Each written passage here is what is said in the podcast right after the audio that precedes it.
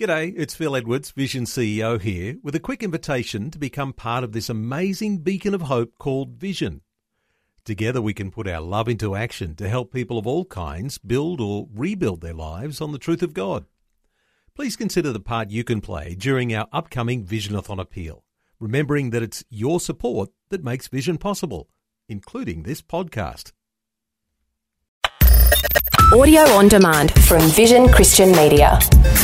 Well, it's one of my favourite times of the week. It's where we get the family together, and we have Brett and Kate Ryan from Focus on the Family Australia joining us this morning. Good morning.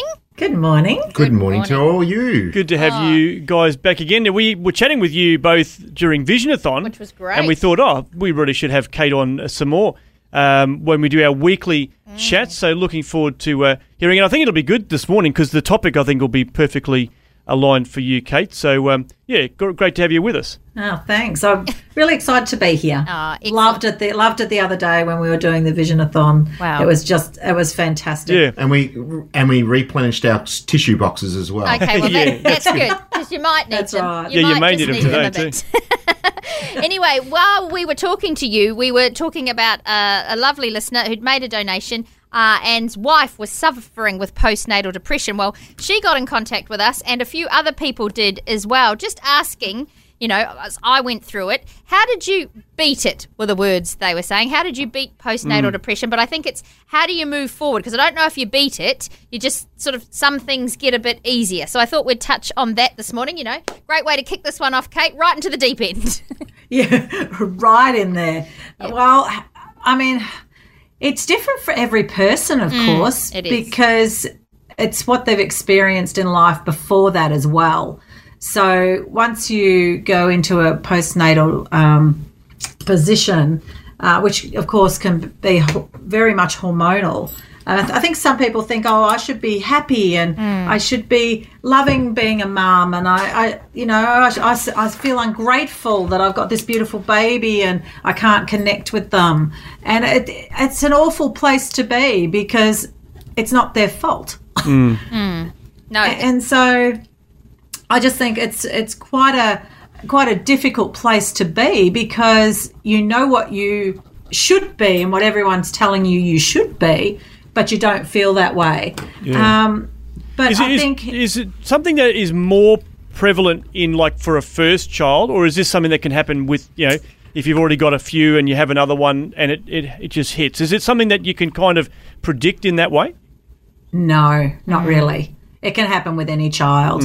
You could be fine for the first two, and the third one might hit. Um, uh, it's just it, it's very unpredictable.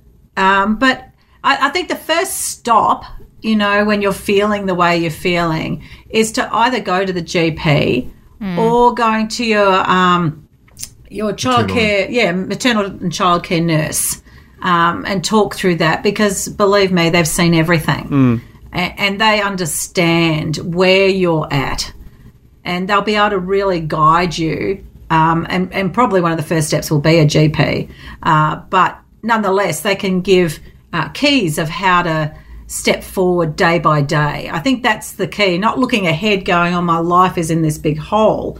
It's in the moment. Okay, this is where I am right now, um, and if I take these, you know, two steps, it- just in front of me, um, and then of course having community around you. You-. Having a child isn't a one-person scenario, um, and if you're on your own, um, then you really need to have community around you. Um, and o- often spouses are like, I don't know what's going on. A- and then they need someone to talk to as well because they're not quite sure if, especially if you've been a very healthy, happy person prior, um, then this is kind of out of character and they're like, oh, I don't know what to do now. Yeah, So, so everybody kind of needs to seek assistance. yeah. And it's a sign of it's a sign of strength rather than weakness. Oh, in fact, yeah. more sure. people would do so much better if they were more proactive in this space. Yeah. And it's actually a sign of courage and uh, to go and speak to somebody and to navigate this because otherwise you get yourself deeper and deeper into that hole and it takes a lot longer to get out of it. Yeah, because I guess you've got that uh, uh, the old saying, you know, a problem shared is a problem halved, and I think there's a lot of truth to that, like just pretending like nothing's wrong and hiding it is only going to make it worse, isn't it? Rather than talking, as you said, whether it be a GP or a, a nurse or a family member or a friend, it's it's got to help um, just to at least start the process. To be look, to be quite honest, you could swing a cat and hit a dozen people Yeah. who've been through this. It's not uncommon. Yeah. And but I but I think when you're in it, you feel like it is, and you feel guilt. Yeah, you do. You don't want to say that you're not coping or that you're feeling like this because you don't think anyone else ever does. But actually, once you've said it out loud, you will be surprised as to how many people say, "Oh, yeah," whether they, you know, had a little bit or a lot or were in the deep darks, you know, at some point in time, you will find as you said people that have been through the same thing. And eh, but it's taking that step, you know, forwards to say, "Actually, I'm not coping." This is Yeah. weird. I'm looking at my baby thinking, what the? And yeah, mm. but it's taking that step. So if you've got a confidant and if you need to take someone with you or if you're feeling like, you know, you can't you can't talk to your husband or just be real with your husband. And I suppose at this time the husbands just just have to sit and listen. We can't mm. fix it straight away. We just have to listen Yeah. for a bit, you know. And you know, boys are amazing and they want to be able to fix things, but it's just it's not a quick fix. It's not a click of your fingers. Yeah. No, that's and I mean, right. I think the love and acceptance from the, the partner is Mm. so vitally important. And you do feel helpless. And uh, you need someone to be able to share those thoughts. And uh, and you try and make it as easy as possible. But ultimately, it's up to the, the, the mother to Mm. try and find the right help. And you are there as uh, her helpmeet and come alongside her. And it will it will get better over time and it depends on how much time and energy uh, you have and i think the energy is a really important thing sleep is a great healer and and that practical support so reach out for some practical support during this time don't be afraid to ask for help Yeah, and self care, of course. Yep. You know, whether you've got somebody who can look after the baby while you go for a walk or a swim or whatever it is that, you know, floats your boat um, and lifts your spirits. Uh, exercise, let's face it, it releases fantastic um, endorphins, and and so that is really important um, to get out. And even if you haven't got somebody to look after the baby, to put the baby in the pram and Yeah. go.